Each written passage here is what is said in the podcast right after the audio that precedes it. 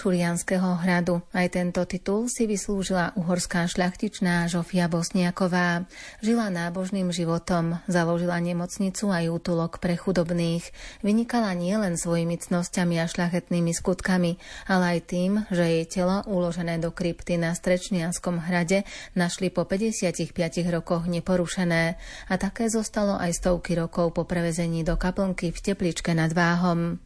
Žofiu Bosniakovú si dnes priblížime spolu so správcom Mestského múzea v Šuranoch a historikom Miroslavom Eliášom.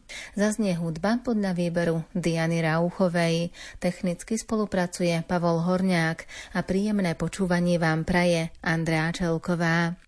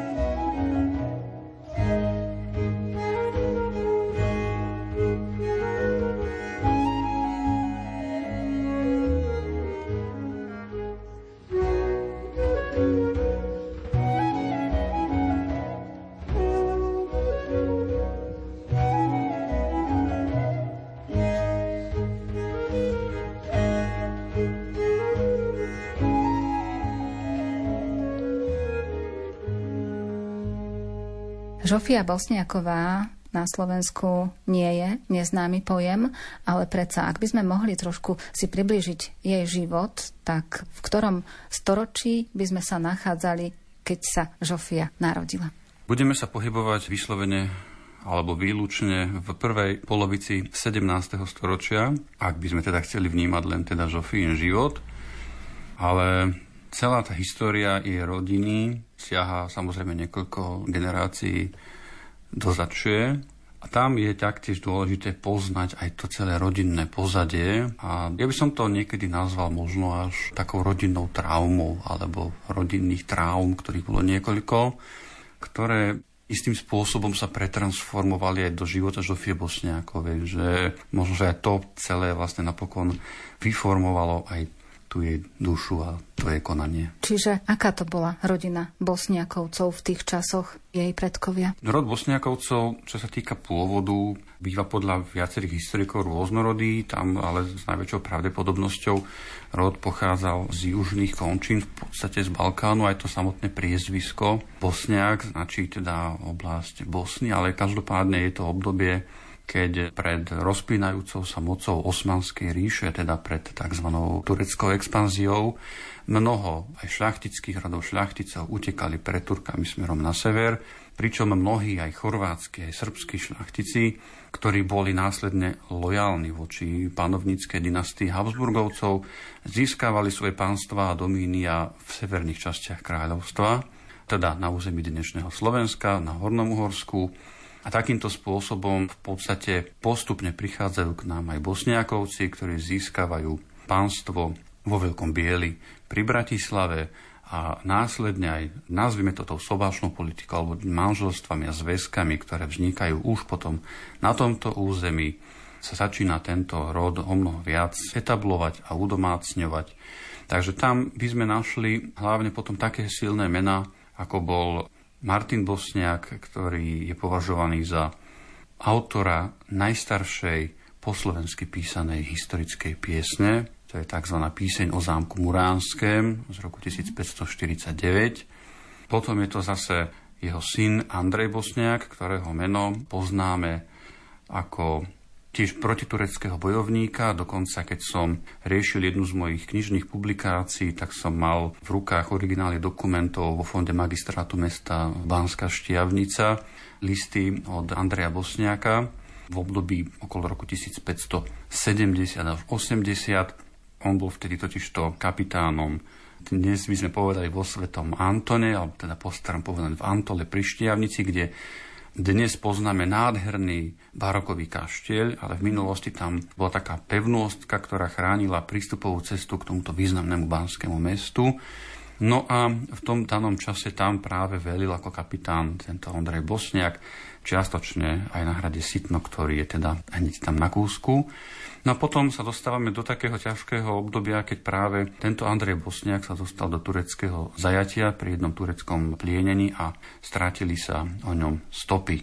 A to je v roku 1573. Takže to je hneď jedna taká veľmi dôležitá a povedal by som smutná udalosť a tá trauma, ktorá sa objavila v rodine Bosniakovcov pričom práve tento Andrej Bosniak bol vlastne starý otec Žofie Bosniakovej. Je tam potom ešte nejaká ďalšia, výraznejšia taká trauma, keďže ste spomenali, že toto je jedna z nich a v úvode ste povedali, že ich je viac? V podstate aj spomínaný ten Martin Marek Bosniak, ktorý je teda považovaný za autora piesne o zámku Muránske, zahynul v bitke pri Sihoti, respektíve pri Sigetváre v roku 1566 keď sultán Sulejman obliehal Siget, ktorý hrdinsky bránil chorvátsky národný hrdina Mikuláš Šubič z Rínsky. Takže to je zase prastarý otec Zofie Bosniakovej. Či tam naozaj už, ja si myslím, že už keď máte v rodine takéto dve vojenské udalosti, a teda smrť v boji, že to tú rodinu istotne zasiahne, zároveň do istej miery, i keď takýmto spôsobom to tú rodinu vyzdvihne, respektíve tie ďalšie pokolenia, že teda položili život v mene viery, v mene Boha, v mene kráľovstva, v mene vlasti. Čiže zároveň to tú rodinu dvíhalo, ale na druhej tej strane naozaj to bola nejaká tá tragédia a trauma. Ale takýchto prípadov v histórii bolo povedzme, že aj viac, že ľudia, ktorí prelievali svoju krv a bojovali, bolo viacero aj iných šľachtických rodov, ktorí sa v tom novoveku a v tom 16. 17. storočí vyšvihli až do nejakých naozaj veľmi silnejších pozícií, nazvime to vládnúcich pozícií v Uhorskom kráľovstve. Pokiaľ ide o samotných rodičov Žofie Bosniakovej? Bol to práve Ondrejov syn Tomáš Bosniak, to bol následne teda otec Žofie Bosniakovej a matka Mária Kenderešiová. To je taktiež jedna z takých zaujímavých udalostí, pretože pri mojom výskume ja som totiž to zistil, že stará matka Žofie Bosňakovej z matkinej strany, teda babička Žofína sa tiež volala Žofia. Žofia Bajony. A ona bola na konci 16. storočia veľmi zaujímavou, dalo by sa povedať, jednou z takou veľmi silnou ženskou postavou v tej rodine. Ona vychovávala tú svoju dceru Máriu Kenderešiovu, ako sa dalo v podstate aj, aby zabezpečila dedictvo. Ona bola dokonca až trikrát vydatá, pretože každý ten manžel zomrel alebo zahynul. Takže ako v tomto prípade ako Žofína stará matka, Žofia Bajony vystupuje ako nie autoritatívna, to by bolo veľmi zle povedané, ale ako jedna veľmi silná priebujná žena, ktorá sa snažila hájiť záujmy hlavne svojej céry, teda Márie Kenderešiovej a ktorá sa následne teda vydala za Tomáša Bosniaka. Tam bola tiež veľmi zaujímavá generácia silných bojovníkov aj zo strany týchto bajoniovcov. Takže tam je to veľmi pozoruhodné, lebo toto častokrát, respektíve ani nie, že častokrát, toto úplne sa vymykalo pozornosti. Práve tá genealógia z pohľadu Žofínej matky, že aké tam bolo pozadie. A ja som zostal z toho tak veľmi milo potešený a prekvapený, že Žofína stará mama bola Žofia. Čiže tam je hneď asi teda, pretože Tomáš Bosniak s Máriou Kenderešiovou mal viacero detí, pričom ale prvé dve deti boli synovia. Prvorodený Tomáš dostal meno po otcovi, druhorodený syn bol Štefan, no a tretím dieťaťom bola Žofia, prvorodená dcéra, no tak tam zjavne zaohradovala matka, teda manželka tak nazveme prvoradenú dceru po mojej mame, takže po Žofii. Takže tam z tohto titulu je to také aj veľmi milé. A následne treba povedať, že Žofia potom mala aj ďalších súrodencov, mala mladšie sestry, Juditu, Katarínu, ktoré ďalším výdajom sa dostali do vplyvných, zámožnejších rodov, ako boli Balašovci, Esterháziovci a tak ďalej.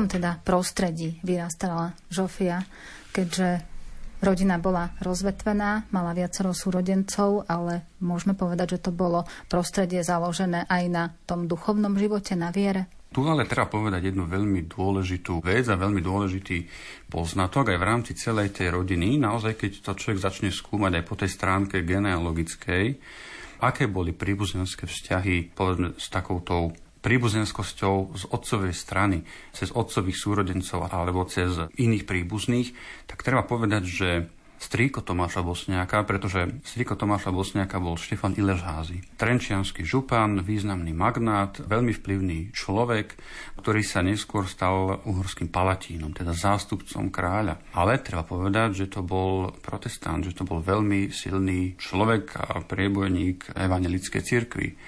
Takže a dá sa povedať, že celá tá generácia na prelome 16. a 17. storočia, ktorá vtedy pôsobila na území dnešného západného Slovenska, ako to bol povedzme bratislavský podžupan František I. Esterházy, Štefan Iležházy, Tomáš Bosniak. Oni všetci tam boli protestanti, respektíve evanielici.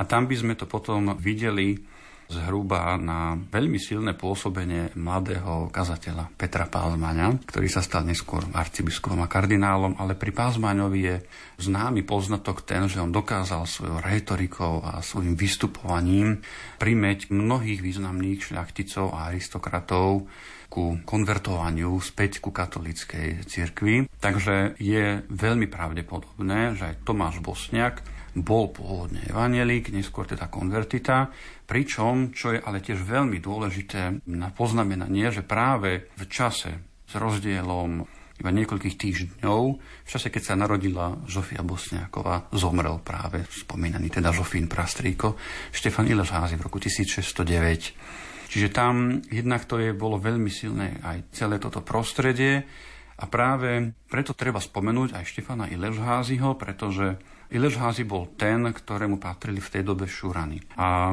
Ilešházyho vdova Katarína Pálfiová, ktorá zdedila po manželovi celé toto pánstvo, ona sa rozhodla, že Šurianský hrad následne zverí do vlastníctva v roku 1613 Tomášovi Bosniakovi, teda ako synovcovi. A to bolo v roku 1613, to mala Žofia už 4 roky.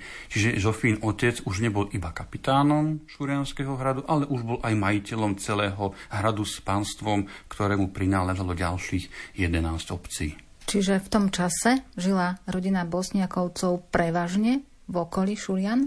V podstate rodina Bosniakovcov mala pánstvo Šurianského hradu, pričom veľmi dôležitým pánstvom bolo aj Filakovo. A Filakovský hrad, kde sa narodili prví synovia teda Tomáša Bosniaka, teda Žofíni starší bratia, kde napríklad Tomáš Bosniak sa zapísal do histórie Filakova už aj tým, že dal jednak výrazne opevňovať Filakovský hrad, ale mimo iného tam výraznou mierou podporil aj výstavbu františkanského kostola s kláštorom, Tomáš Bosniak okrem toho získal za zásluhy aj pánstvo a majetky na Južnej Morave, vo Veseli nad Moravou. Bohužiaľ ten zámok je už romanticky prebudovaný, čiže vyzerá úplne inak z tých dôb bosniakových.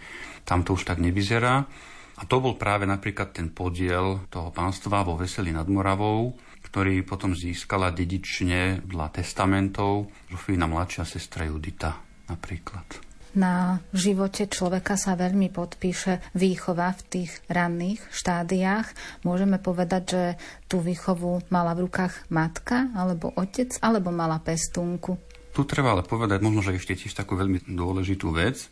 Pri výchove detí častokrát bola taká ako keby zásada alebo akýsi úzus u šľachty dávať svoje deti do výchovy povedzme k spriazneným rodom alebo rodinám, čo v prípade Bosniakovcov značilo toľko, že Tomáš Bosniak dal svojho najstaršieho syna do výchovy k Esterháziovcom na Forchtenstein, ale respektíve do Eisenstadtu, kde napokon aj mladý Tomáš zomrel, teda bavíme sa o Žofínom bratovi, pretože Mikuláš Esterházy, ktorý bol veľmi významným palatínom, bol bratrancom Tomáša Bosniaka. A vieme zase veľmi dobre, že na dvore Palatína Esterházyho pôsobilo, alebo respektíve sa učilo veľa mladých šlachtických synov. Tam sa učili všetkému potrebnému hospodáreniu, ako funguje hospodárstvo na pánstve, správa, teda spravovanie pánstva. Učili sa od, okrem jazdectva, šermu, naozaj aj všetkým takýmto základným dôležitým činnostiam mladého aristokrata. Oni sa zúčastňovali rôznych kultúrno-spoločensko-politických udalostí, povedzme aj na kráľovskom dvore vo Viedni, aby videli vôbec, ako funguje riadenie krajiny a celkovo ako chutí moc, nazvime to až takto. Potom, čo vidíme v histórii u mnohých iných rodov, bolo to, že druhorodený syn mal určenú cirkevnú dráhu, teda aby sa aj do tejto pozície to išlo. Tam to niekedy bola možno aj taká poistka, že ten druhorodený syn tým pádom bol chránený od tých štátnicko-vojenských funkcií, keďže bola ťažká doba, bolo obdobie tureckej expanzie, to bol takmer každodenný strach o život, že z ktorej strany môže, budeme čakať nejaký turecký vpád alebo plienenie. A aj v takom prípade, teda bohužiaľ, aj v prípade Bosniakovcov sa to stalo, že ten prvorodený syn Tomáš zomrel, bezdetný, ale Štefan ako druhorodený syn sa nevzdal kniazstva, neoženil sa, aby mal potomstvo po mene. V prípade napríklad Turzovcov sa to takto udialo v 16. storočí. No a v prípade Žofie, tak Žofia dostala výchovu a vzdelanie doma, pretože starý Tomáš Bosniak mal pomerne veľmi dobrý nazvime to, že až priateľský vzťah s nitrianským biskupom Jánom Telegdym, ktorý napokon sám pochovával samotného Tomáša Bosniaka a práve Telegdyho sestra bola vychovávateľkou Zofie Bosniakovej. Takže to je presne to, o čom teda môžeme aj s takou hrdosťou povedať. A ja si myslím, že to je dôležité stále, že to, čo si človek získa, nadobudne vo svojom detstve, mladosti, v škole, že to si nesiete celým svojím životom. Celú výchovu, vzdelanie, to, čo sa nenaučíte v detstve, v dospelosti už ťažko niekedy dobehnete. Takže tú výchovu a vzdelanie dostala Žofia tu vo svojich rodných Šuranoch práve vďaka Alžbete Telegdiovej, teda biskupovej sestre, dobrú výchovu, vzdelanie, vierovku, ale zároveň treba povedať, že po tejto stránke Žofia bola taktiež veľmi emancipovaná žena, pretože ovládala latinčinu, ktorá bola úradným jazykom, korešpondovala aj po maďarsky a následne pri druhom manželovi, keďže žila na severe Slovenska, korešpondovala po slovensky. Takže to sú hneď tri reči, ktorými jednoznačne hovorila a jednoznačne aj teda korešpondovala.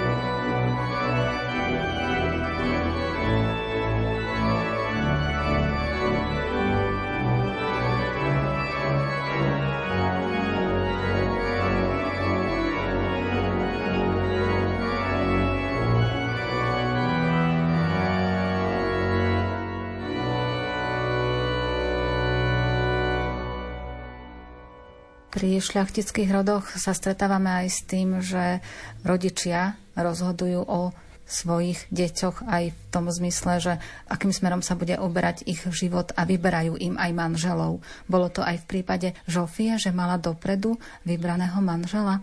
Áno, dá sa to tak povedať, i keď treba povedať jednu vec, že staršia historiografia nesprávne uvádzala, teda správne bolo to, že sa uvádzal ako prvý Žofín manžel Michal Šeréni.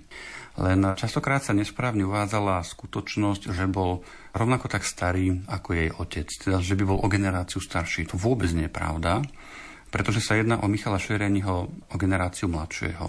Skrížili sa dve mená, Michal I a Michal II Šereni.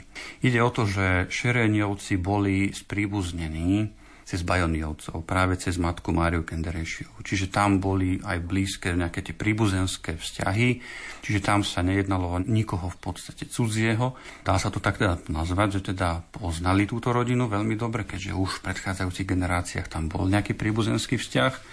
A Prvým manželom Žofie sa stal Michal Šeréni. Podľa dostupných informácií svadba bola v Šuranoch. No a následne odišli žiť na Šeréniovský majetok, aj napriek tomu, že Šeréniovci boli uhorskí šlachtici. Podobne ako Bosniakovci tiež mali majetok na Morave, na zámku Svietlov v Bojkoviciach na Morave, kde teda Žofia s ním prežila zhruba 4 roka, ale manžel veľmi nečakane zomrel.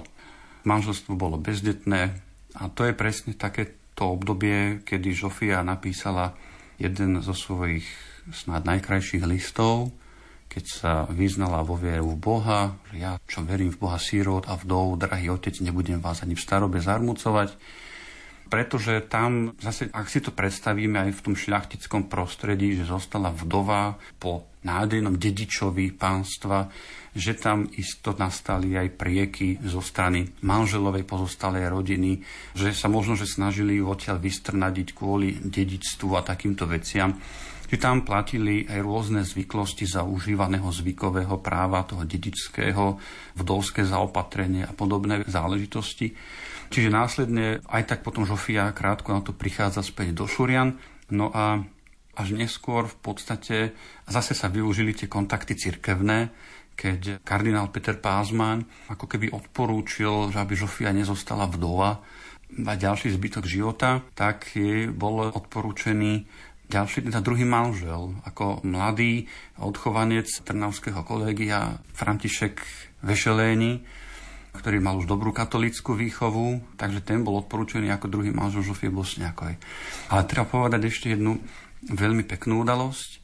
Ešte pred týmito manželstvami keď mala Žofia 16 rokov, to už bol ten vek, keď sa mladá barónka, mladá baronesa mohla uchádzať teda o pýtačov.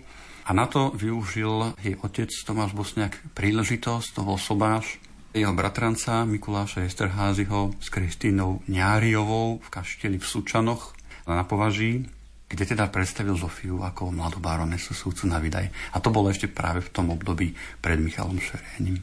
Bola Žofia poslušná v tých výberoch svojich rodičov, čiže následovala to, čo jej odporúčali? Alebo keďže bola aj trošku taká emancipovaná, tak sa snažila do toho vsunúť aj svoje presvedčenie. V tomto prípade skôr nie, ako áno, tam by sme tú nejakú emancipovanosť nevideli. Tá emancipovanosť Zofie Bosniakovej spočívala úplne v niečom inom. Tu je dôležité povedať jednu, ale veľmi inú zásadnú vec z pohľadu vtedajších renesančných šlachtičien na našom území. Možno tak verejnosť nevníma, alebo to uniká nejakej tej pozornosti. Osud mnohých žien, šľachtičien v tom období, bohužiaľ, ak to tak mám povedať, to isté bola aj bátorička, ale aby sme sa dostali k tomu, čo chcem vlastne povedať. A mnoho iných v tom období žien, ktoré museli zastávať tú funkciu manažérok hradných pánstiev. Ak si predstavíme, že tí hradní páni alebo majiteľia hradných pánstiev a hradov, zámkov, kaštieľov, že to boli desiatky dedín, lúk, polí, hospodárstvo, rybníky, stovky tisíce poddaných, všetky polnohospodárske práce. To všetko musel niekto riadiť. Ak tí muži, šľachtici, grófy, baróni v pozícii rôznych kapitánov, generálov, kráľovských radcov, komorníkov a tak ďalej, pôsobili mimo svojho domova, častokrát v pohraničných pevnostiach, ja neviem, od Komárna po Muráň, alebo na Viedenskom kráľovskom dvore, alebo, alebo v Bratislave v rôznych inštitúciách, ako bola Kráľovská komora. Čiže to by sme, Kráľovská komora je niečo dnes ako ministerstvo financií.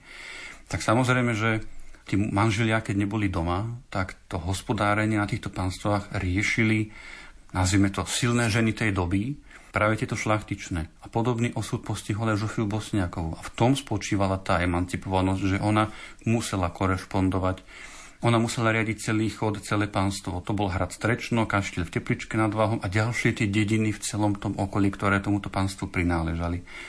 Preto sú zachované početné žofíne listy, povedzme, adresované Žilinskému richtárovi, Žilinskému magistrátu, keď sa zastávala poddaných, chorých, sedliakov a remeselníka, obuvníka a tak ďalej. Lebo to nemal kto. Keďže Vešeleni bol neustále kapitánom v pohraničnej pevnosti vo Filiakove, tak to musela riešiť Žofia Bosniaková. Vďaka tomu my sa dozvedáme o týchto listoch a o tých aspektoch tej doby. Za kým iným by tí poddaní mali prísť, keď nie za svojou paňou? Tu je niekedy mňa možno aj tak trošku niekedy hnevá, keď Žofiu vnímame ako nejakú veľmi jednoduchú ženu, alebo niekto povie, že naša Žovka, alebo vnímame ju ako nejakú jednoduchú osobu, ale pritom naozaj treba si uvedomiť, že ona bola aristokratka, ona bola barónka. A následne František Vešeleni v čase, keď ona bohužiaľ zomrela, on sa stal grófom. Čiže to bola vysoká spoločenská trieda skupina. Aj napriek tomu, že ona sa snažila žiť pomerne skromne, alebo teda striedmo, aj čo sa týkalo možno, že aj tej životosprávy, alebo že si nepotrpela na nejakú sebareprezentáciu, lebo napríklad poznáme portréty aj mnohých iných šlachtičien, či už v galérii na Trenčianskom hrade, v Zile zbierky, alebo mnohé iné šlachtičné, ktoré majú nádherné šaty, zástery, sukne z krásnych živých farieb, červených, bielých, výrazných. Žofín portrét pôsobí takmer pochmúrne. Tmavo-modrá farba, ale predsa len má znaky aristokratického portrétu. Trojradový perlový náhrdelník, brošňa s drahým kameňom. Že predsa tie atribúty tej aristokratky tam sú.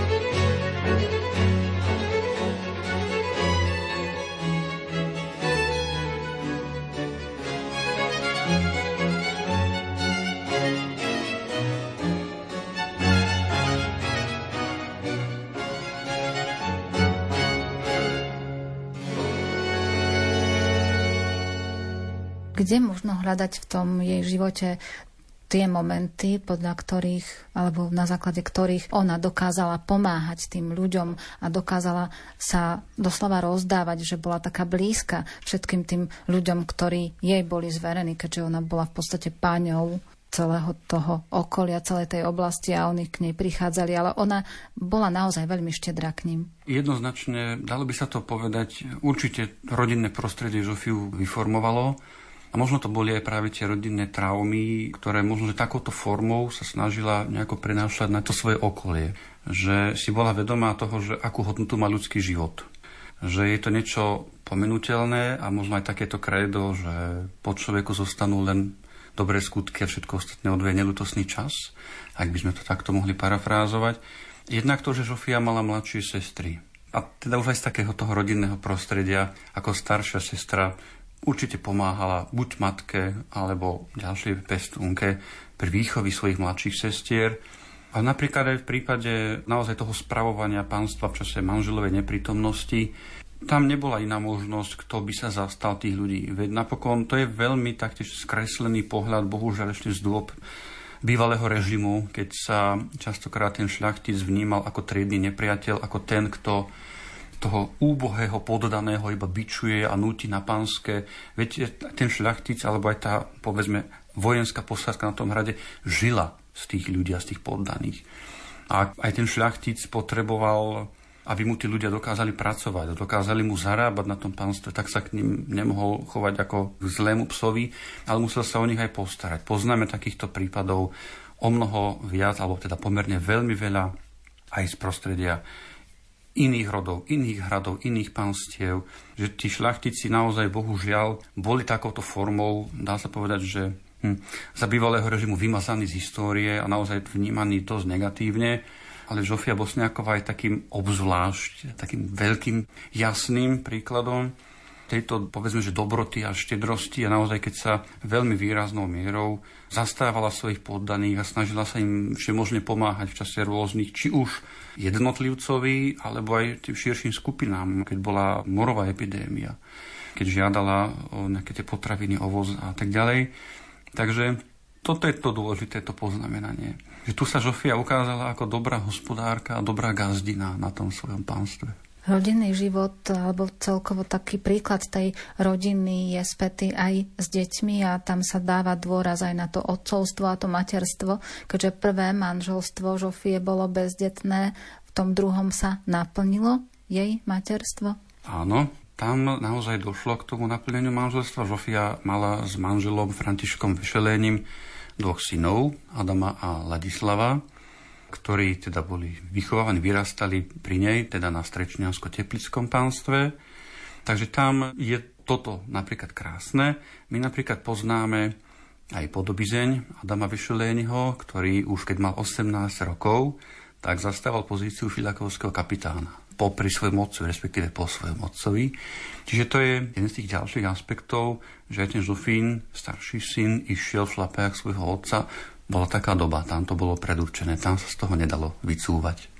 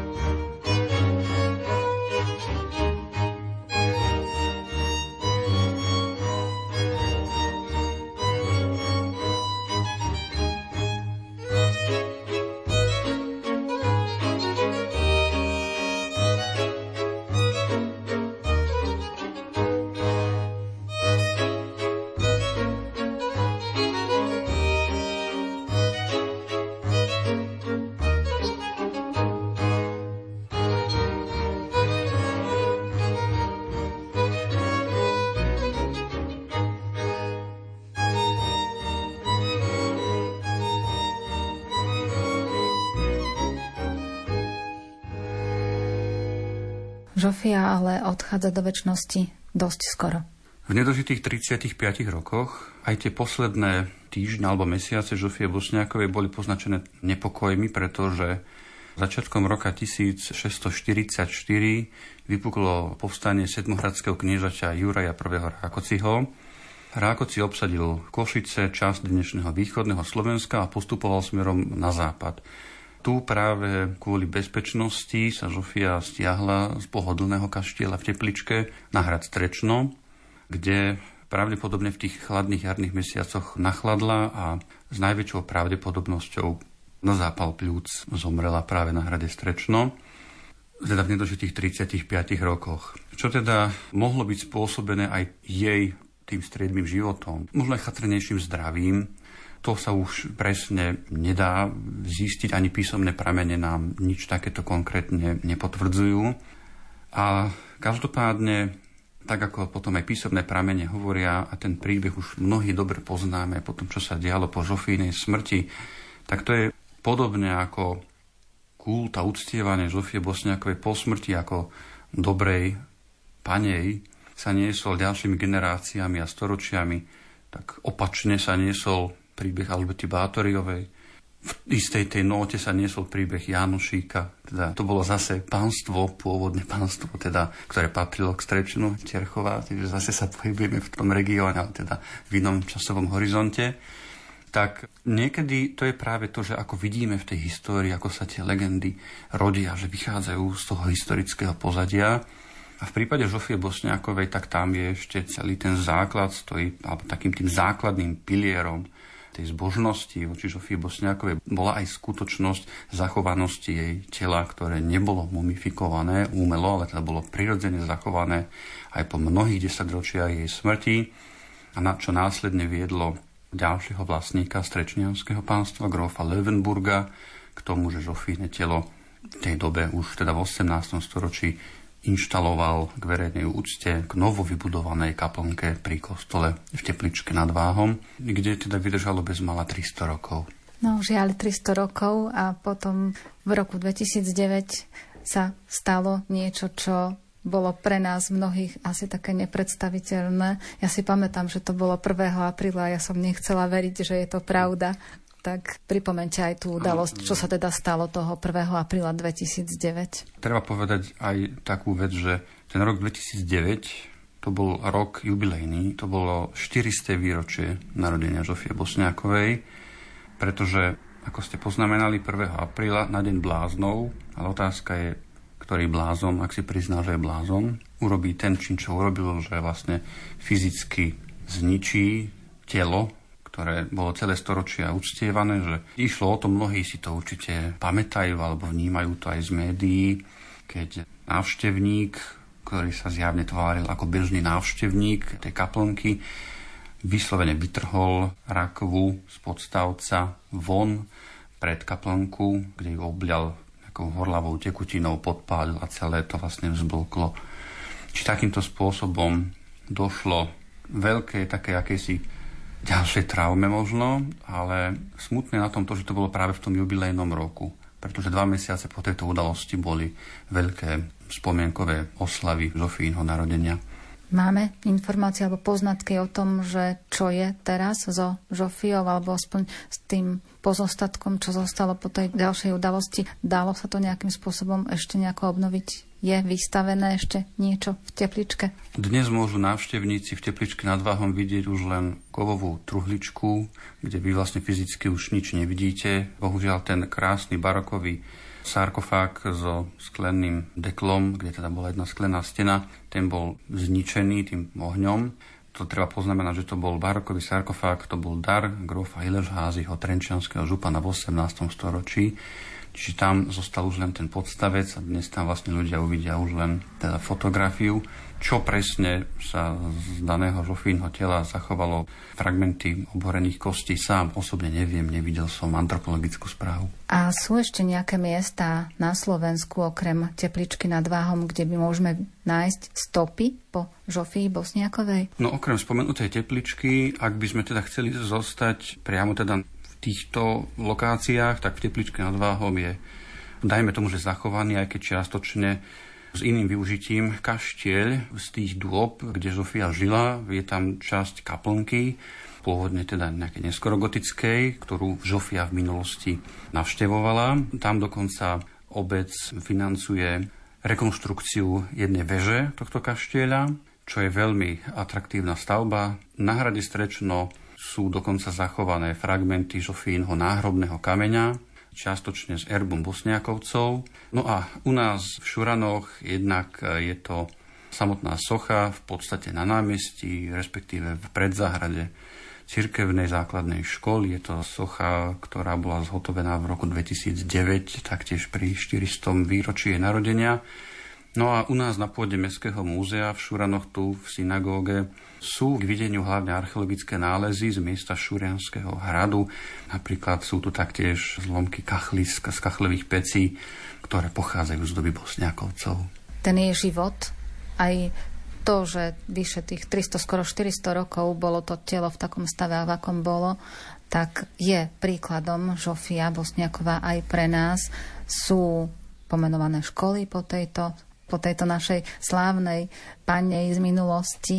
Sú pomenované ďalšie miesta, má sochy, má busty, takže je príkladom aj pre tú súčasnú generáciu, že na jej živote môžeme vidieť, že sa dá žiť aj čestne a spravodlivo. Presne o tom to je a Žufia svojim životom a svojim konaním jasne dokázala aj tú skutočnosť, že napriek tomu, že bola šľachtičná, dokázala si vážiť a ctiť všetkých svojich poddaných, ktorým sa snažila pomáhať. A to je na tomto asi najkrajšie, ten záver toho celého, že nesnažila sa byť nejaká prísna, nadriadená, ale že snažila vážiť si ten ľudský život. Lebo čo je to ľudský život oproti väčšnosti, tak Žofia sa snažila aj v duchu kresťanskej viery pomáhať blížnemu.